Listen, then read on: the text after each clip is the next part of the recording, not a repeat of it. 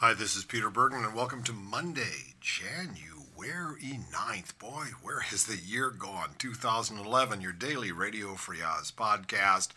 And I was just battered this weekend by GOP debates. I live tweeted the first one, second one, I just couldn't get up for uh, emotionally or in the morning. Seems a few few things went down. I'll let you know all about it. But here's how it started for me before it all began. This was my pre-show audio clip. Hi, this is Peter Bergman, and welcome to the live tweeting and live audio blogging of the 14th GOP debate. This taking place today in New Hampshire.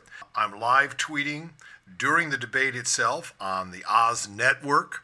So that's how that you follow Oz Network. I'll also be doing audio bits during the commercials and also tweeting those out and uh, posting them on the Peter Bergman Facebook page and the Oz Network Facebook page. So here we go. What's going to happen tonight? Are they going to pile on Mitt? And Mitt's got a big lead in New Hampshire. And uh, he did win by eight votes, you know, in Iowa. I like John McCain congratulating him on his landslide victory in Iowa. And then while Mitt is giving his stump speech, there's McCain checking his watch. A little bit later, he made one of those great spoonerisms in which he told the crowd that President Obama would make things better. Well, you know, senior moments. In any case, will they pile on Mitt? Will they pile on Ricky Santorum, the altar boy who is surging? It's very much like uh, something you'd read in a bodice ripper. She could see through the blinds that he was surging. And who is going to do the dirty work? Will it be Newt? Hmm? Are we going to get nice Newt? Are we going to get dirty Newt? Or are we going to get a combo thereof? You know, there's there's a whole bunch of right-wing um, ayatollahs meeting in Texas soon, including the Antichrist James Dobson and all of his myrmidons. I would like to be a fly on the ceiling there, except I'd probably die from the toxic fumes. I mean, ooh. In any case, they're thinking about getting together and asking everybody who isn't Romney to get behind some candidate they determine at this point who can beat him. Anything but the not Romney. So, Rick Santorum may have to stand up to some serious questioning about some of the loony things he's been saying recently. And then you've got hmm, Ron Paul. How's Ron Paul going to make an impression? Well, I think he ought to just cop out and go back to the old newsletters and start telling us about the great 9 11 conspiracies and how African Americans are subhuman. And it's stuff like that. It, will make an impression. And then you got Rick Perry, you know, who said, Yes, I'm going to stay on through South Carolina, where he's polling right now at 5%. Well, there he is, uh, Mr. Goodhair. We'll see what happens tonight. He's been tough on, on Mitt before. He has no reason not to be tough on him tonight. And there's John Huntsman, and I think John Huntsman, in order to prove to us that he's alive and gain some traction, should do the debate in Mandarin. First of all, no one else will know what he's talking about, so they can't jump on him, and some people in China are really going to enjoy it.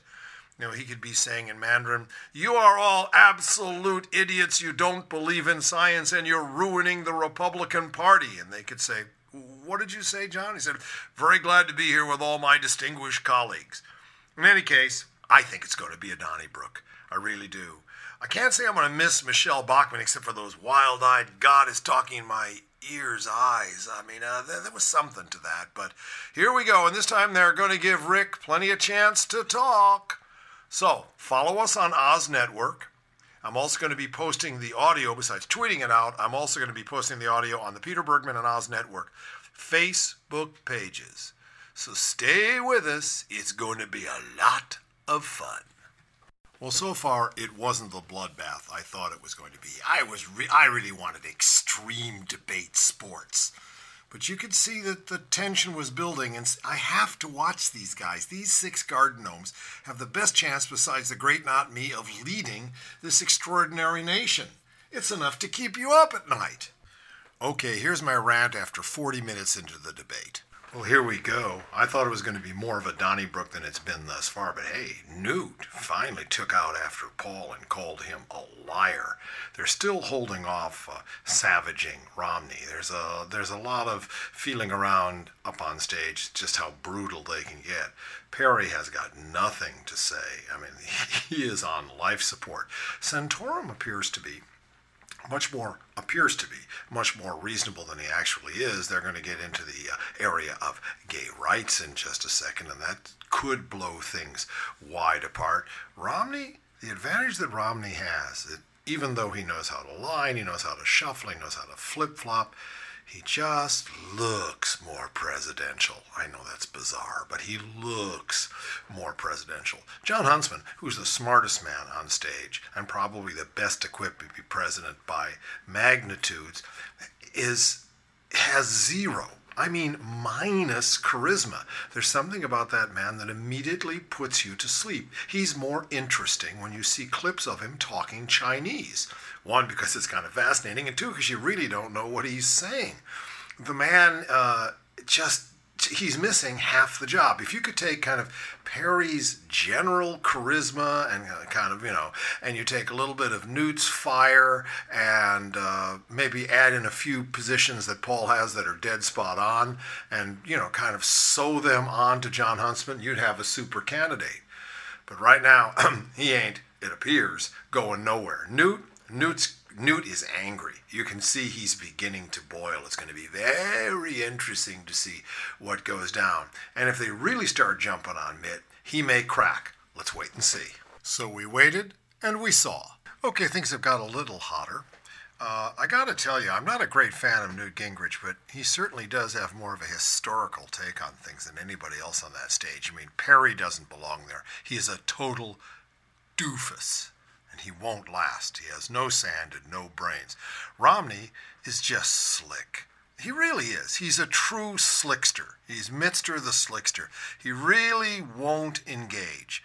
And then you've got Ron Paul, who half the time is spot on, and half the time is in libertarian outer space, where there aren't like, you know, 350, 380 million people living in this country. There's 38 people who can take care of themselves. Santorum is a witless hawk. He wants us to go in and help the Iranian people overthrow the government. This man is dangerous, truly dangerous, because he is an ideologue. He's a simple minded ideologue. So who does that leave? Well, let's see. Ron Paul's half right half the time, and the rest of the time he's a wackoid. Newt Gingrich, I like. I hope he just jumps further on these people. Um, I got a feeling the way he's responding to Santorum that he does see something happening where the people out of Texas will get together with him and make them a deal they can't refuse. And he may step aside for Santorum. Actually, he's done what he needs to do. He's raised his um, book his book sales and he's raised his speaking price, right? So he can go out and buy more sparklers for his Moondall. Then um, after that, basically, you got John Huntsman, and Huntsman is smart and he wants to speak the truth and get things straight. It's right, but He's putting me to sleep. Somebody has got to give him some speed. Absolutely. Give him half a Black Widow. I don't care what it takes, but the man has got to start getting interesting and nervous. So I, I, I the thing that also bothers me here, and it's happened time and time again in these Republican debates, is that there's no compassion.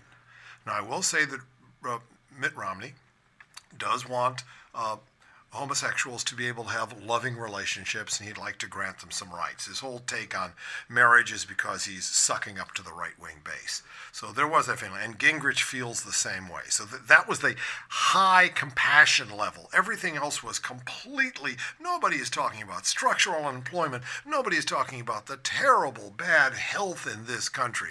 Nobody is talking about all of the this, the structural sickness of America in 2012. It's as if we lived in almost a problem free country. No, there is a problem that they all agree on. It's that Barack Obama is president. And if we just get rid of Barack Obama, all of our problems will be solved. Dangerous and dull. I'll be back soon. Okay, I've had my wish at last. John Huntsman started debating in Mandarin. And they never even gave him a chance to translate what he was saying. They were so gobsmacked by this man suddenly speaking Chinese. To me, it's the high point of this debate. All of a sudden, John Huntsman came alive, but he had to do it in another language. And these people are up there talking about an America that is going to hell in a handbasket because of Barack Obama. You can see what the 2012 election is going to be all about from the GOP side, regardless of who runs, which is if we don't stop the not me now, we're going to become a European socialist nation. That's what, uh, that's what Gingrich came up with. What's he talking about? Health care? I mean, really, if we make health care affordable, and no pre-existing conditions and my daughter can be in my plan until until she's 25 and uh, the uh, insurance companies have to spend 85% of the premiums on actual health care, on and on. The fact that Obama, under Obama's administration, we have doubled the amount of uh, renewable energy coming off of federal lands, and it's growing, on and on. These people are such stooges. But again, I gotta tell you, hearing that Mandarin just made my day. Well, yes, all that Chinese chit chat did make my day because there wasn't much else to be excited about. Rick Perry kind of raised a few eyebrows by saying he wants to go back into Iraq because he said the Al Qaeda will be there at, and the Iranians, excuse me, they're the new boogeyman, will be there at the speed of light. I'm surprised he even knows the term speed of light. Why? In the time it took me just now to say speed of light, I could go from here in Los Angeles to the State House in Texas four times. And I've been there, and once is enough. Okay, they fooled me. It went short. Here's my wrap up. Well, they had me fooled, the dogs. I thought there was another 15 or 20 minutes of yammer, yammer, yammer, yak, yak. Let's not talk about anybody who makes less than a million dollars a year because God has turned his face from them. But no, it's all over. I guess people have to get to bed real early so they can get up tomorrow morning and do a nine o'clock debate. That's six o'clock Pacific Coast time. I won't be there. No, I'm not going to follow up on this one because I can't imagine anything else that these garden gnomes have to say. It may be the best. They may start breaking down and getting really goofy and say some extraordinarily weird things, but I can always record those sound bites and, and put them on Radio Free Oz. But what did we really hear tonight? This was really supposed to be one of them jump on sessions, but you know, they get really rude uh, when they're away from each other. They're really cowards. I mean, they're so hard on each other. You're a liar. Uh, you're a, uh, Santorum called Obama a traitor. Newt Gingrich called Mitt Romney a liar and on and on. But when they get together, it's all kind of like, well, somebody may have said that in an ad that I produced. I didn't say it. Well, gee, really, um, no, I didn't write those newsletters. I'm not even sure I'm here. And on and on. So, what's the takeaway from this? Rick Santorum actually did himself a real service. He didn't say much at all, except that he wants to basically bomb Iran and uh, make sure that Roe versus Wade is overturned, etc., etc. But he looked good. Didn't have his sweater vest. He's going to go back to the sweater vest when he goes on the road because that's like Uncle Rick. Let's sit down and let's have a uh, you know 15 minutes of meaningless blather. Uh, you know, Mitt Romney, he held his cool. That's all he's got to do. I don't know if the right wing will ever elect that man. They hate him, but he held his own. Ron Paul, you know something? It was good to have Paul there. The only one that stood up and talked about the fact that African Americans take longer sentences for the same drugs and where uh, the, the wars are wrong. I mean, if you took out the wacky part of old Paul, he'd be a real solid left progressive. Okay, that's why Ralph Shudder Nader said, well, there might be able to put like a Ron Paul Nader kind of coalition together. Spare me from both of them. Rick Perry is toast. He is totally toast. The man can hardly put a sentence together. The only time his eyes light up is when you say energy because then he starts seeing oil and oil dollars.